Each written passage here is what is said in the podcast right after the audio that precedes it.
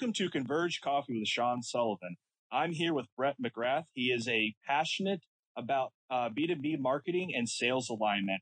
While he's not thinking about the next account based marketing campaign, you can find him living downtown Indianapolis. He spends a majority of his time outside of work on morning runs, collecting vinyl, cheering for the Colts, and is a self proclaimed wrestling nerd. Yes, the WWE.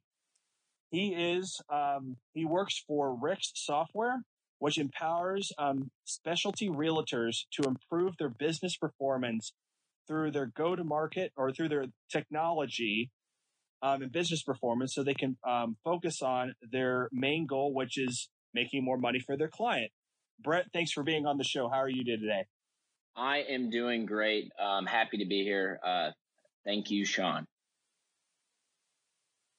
Um, appreciate it. It's been a, it's taken us a couple times over the summer being on two busy schedules and everything and, uh, kind of, uh, going into your day to day as being the, uh, VP to go to market. Um, what is your day to day like? Yeah, well, it uh, as most marketers know who work in technology and software, it it varies from a day to day basis with um, competing priorities and agendas and initiatives. But I really like to kind of look at my role um, leading our go to market strategy in four buckets. So, um, you know, I, I focus a lot of my time on demand generation. So, how are we activating the right campaigns in market um, at the right time with the right message um, and making sure sales is happy with um, our lead flow? And then um, brand building. So, how are we spending time as an organization paying attention to our brand um, and really um, being very detail oriented about that? Um, um, and that's been a huge focus um, for me and our team as we move into our next chapter at RICS Um, sales alignment is the third bucket.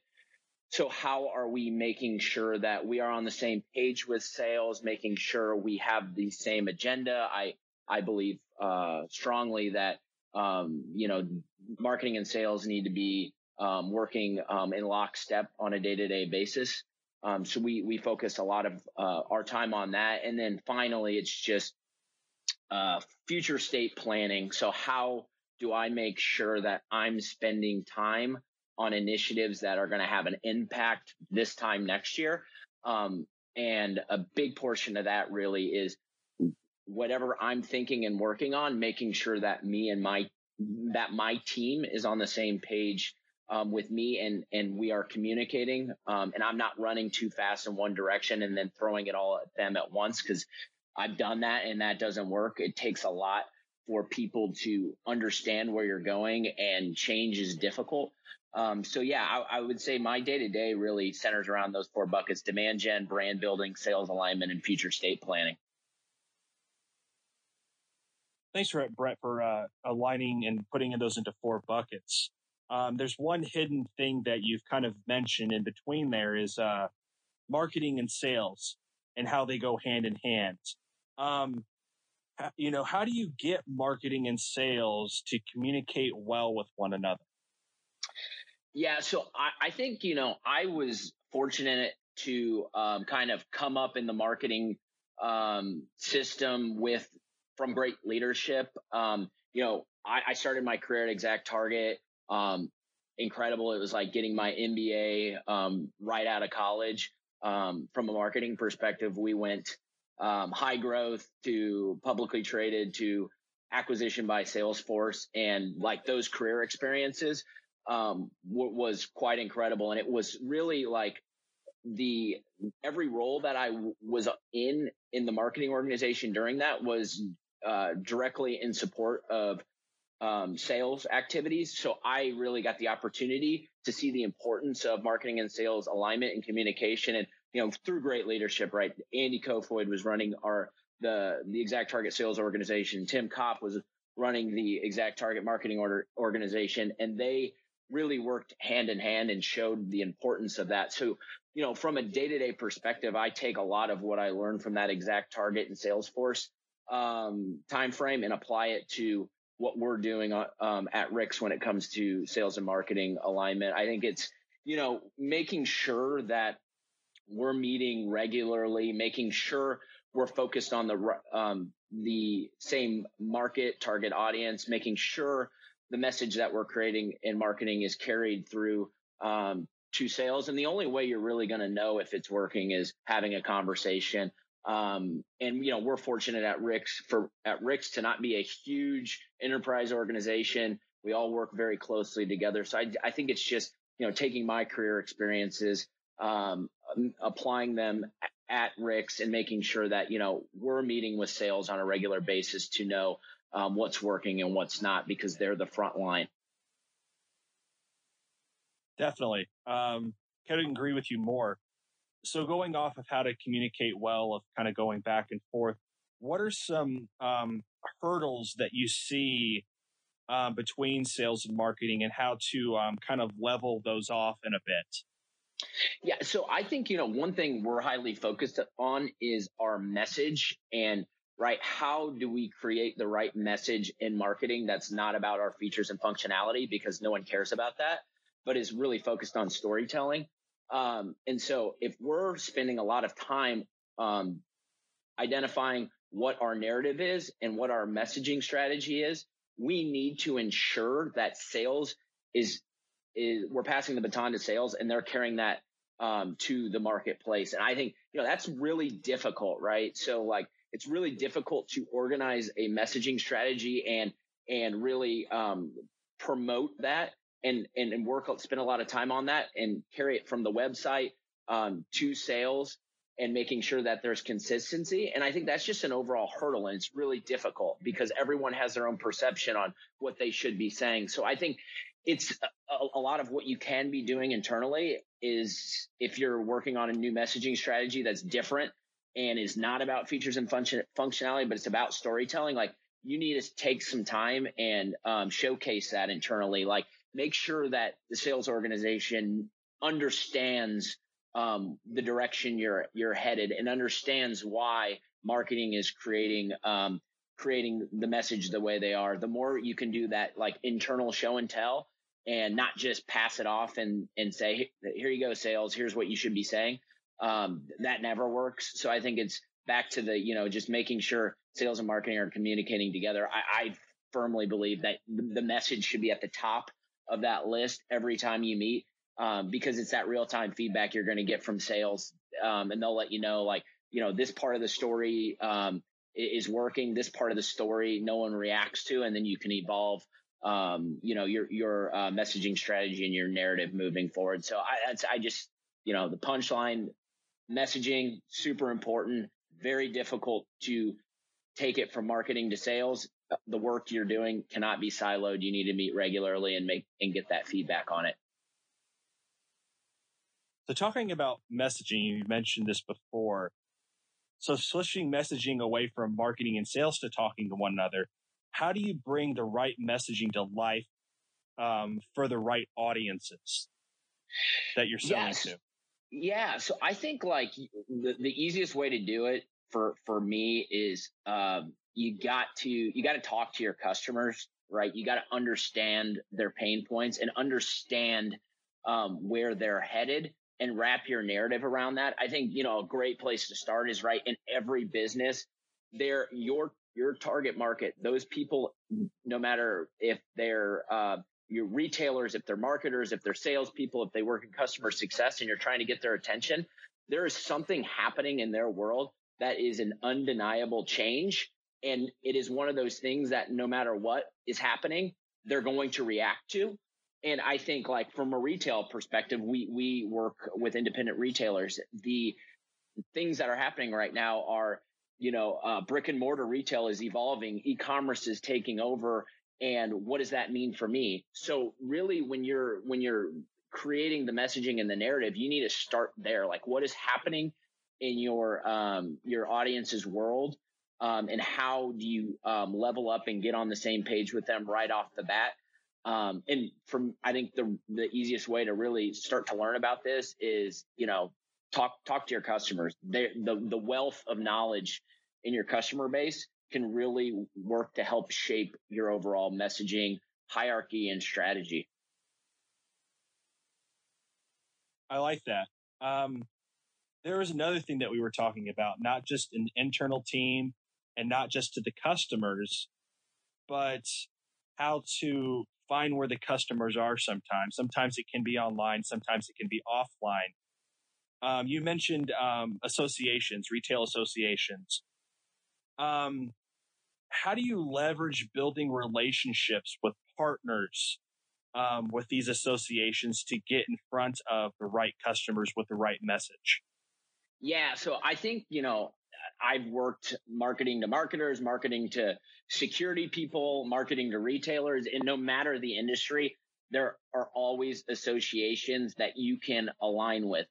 And I think like I think a lot of a lot of uh, people do it wrong where they just try to push their agenda first, right? And they and that that never works. Really, I think the best way to start is just like like me as a marketer, it needs to be very sales focused and oriented. You got to add value and and show value right up front with those executive directors or or um, anyone who runs those associations. And an easy place to do that is just like your content, right? If you're creating really good content that is beneficial and helpful and educational, that's an easy way to take that content, go directly to the um, you know executive director of the association and say, hey, you know, I we're doing these webinars. Um, a lot of the members in your association are our cu- customers. We're seeing them come to our webinars. We think it would be beneficial for um, you know your audience to get exposed to these, and then that's an easy way to start developing um, you know those relationships. We had um, so the Running Industry Association is like um, one of our biggest groups that we work with here at RICS, and we had them here in our office in Indianapolis. Um, and we weren't there to pitch to them and the retailers. What we did was just create um, a landing spot so they could have a buyer summit and they could go on and people in that organization could learn. And RICS was just in the background. Um, that's great brand building. That's great brand awareness for these people who might not know who RICS is. So I think it's it's a real really really strategic thing that marketers can be doing is aligning with their associations and their target markets. And don't think of it as i need to get 100 leads from this tomorrow. Like that's not going to work. Really nurture those relationships because they're going to pay dividends in the end. Uh brett i totally agree. I love that that you are facilitating the the atmosphere when you brought, um, you know, that the client in and the prospects and that kind of stuff, where it wasn't just trying to sell directly, but it was to, yeah, nurture that relationship. So, um, moving into the segment of this episode, we talk a little bit about an offline thing that you did, um, and, this, and a little bit of storytelling. Um, and you mentioned to me um, a company that um, was a running company, uh, Running Central. Can you share a little bit of story about um, the messaging, how you guys have aligned RICS and, and kind of the success that you had with Running Central? Yes. So Adam White, he's the owner at Running Central, and he is one of those guys in the industry that does it right. Every he's an influencer. Everyone knows Adam. Adam has the, the largest single location running store in the country, and he's he's doing great. And Ricks is helping power his store and making sure that um, he's a he's a connected retailer. And you know it's really about getting direct feedback on a day-to-day basis. Like hey if the reports aren't working the way they should be adam tells us and we respond. So he really helps push us and drive us um, as an organization. And as we move into some of our future state initiatives with connecting um, brands and retailers in real time and sharing that data back and forth, it's super important to get an engaged customer like Adam to participate in that beta version up front and get your feedback real time. So, um, you know, Running Central's a great running store. Um, Adam White's a great owner. He's highly passionate about what he does. Um, and just from a marketing perspective, those are the types of people you want to help share your story and talk to others. Um, so we, when I mentioned that buyer summit um, with the RIA a couple couple about a month ago, we had Adam White here in in in our office, and um, one of the things we're highly focused on is um, video right now. Right, it's a mega trend. You got to capture, uh, you got to use video in your strategy. Um, and so we captured Adam on um, camera in our office and just asked him some questions. And like you ask him a couple questions and he just goes. And so that video of Adam is like, that is great, great brand, brand building for us. It's great demand gen for us. And that's really something that like from a new medium perspective, that video can help us not only, um, you know, in the marketplace, but it's something we can use, um, time and time again. So, you know, I like, I'm, I'm kind of gushing over our relationship with Adam, but you need those advocates and you need those people who really, really care about your business pushing you. Um, and then tr- turning that feedback into customer adv- advocacy can really go a, a long way um, for, for, your business. Brett, I love it, man. I uh, love those kind of stories where you find those advocates and you do right by those people and they share your story and it's um, not to say it, but it's it's free marketing. I mean, it's word of mouth marketing, which is what one of the most impactful ones. It's just one of the hardest to get. Um, yes. So moving you can't lose. Next... You, yeah, I was just gonna say you can't yeah. lose sight of that. And that uh, to me, that word of mouth marketing, that is your that is your brand. That is brand building, and that's why you can't lose sight of your brand and working on it because it's the stuff that's happening that you don't know about. Those are going to drive those conversations at your to, to your website.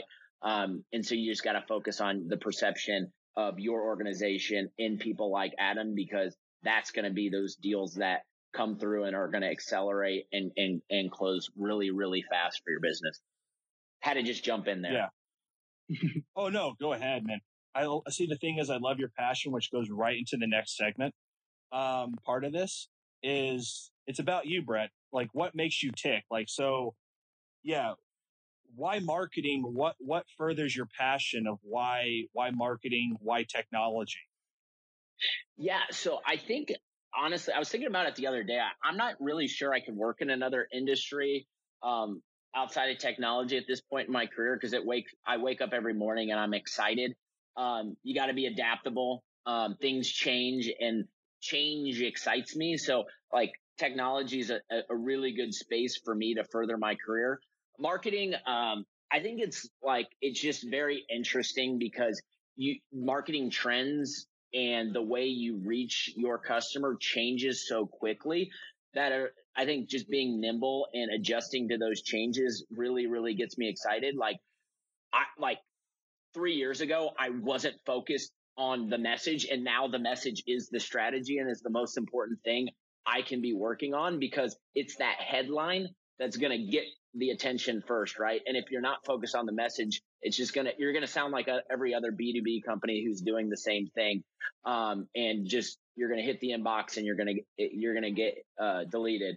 So I think it's just like trying to identify like those ways through my day to day where I am focused on getting getting someone's attention, building interest, finding desire, and then you know creating a relationship um, from a new customer. So that's how I think about the context of everything um, I do. And I, I, think like marketing, it's like there's so many facets and dynamics to it that um, it, it's all about like getting those different experiences and then then packaging them up all up all together and really um, working towards you know driving demand, building your brand, um, aligning with your your sales team, and and I think that's what really excites me when I think about my career in marketing.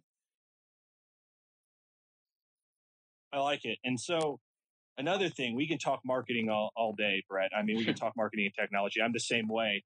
But, you know, even robots break down. Like, what do you do creatively that reinvigorates you to to bring back into your work life?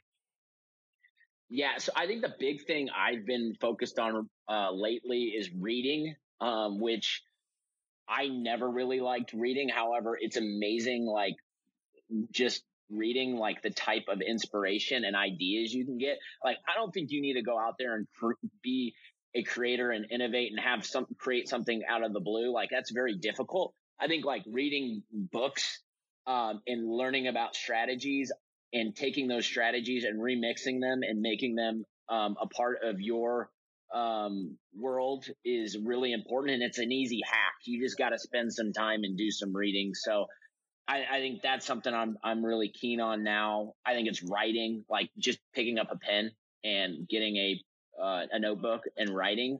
Um, that's super helpful and can be inspirational. And then, um, you know, music. I'm I'm a huge music guy, so it's like I just hearing people talk and position themselves through music is is super helpful as well. That's cool, and I, I love the creative side um, to what you do. I just I'm not a, as a big music person. I love music, but I totally get your appreciation of um, the nuances with music and that kind of stuff. And, and reading and writing are are essentials. Um, so the last thing, yes, we you know we work, we have passions, we're creative. What do you do health wise?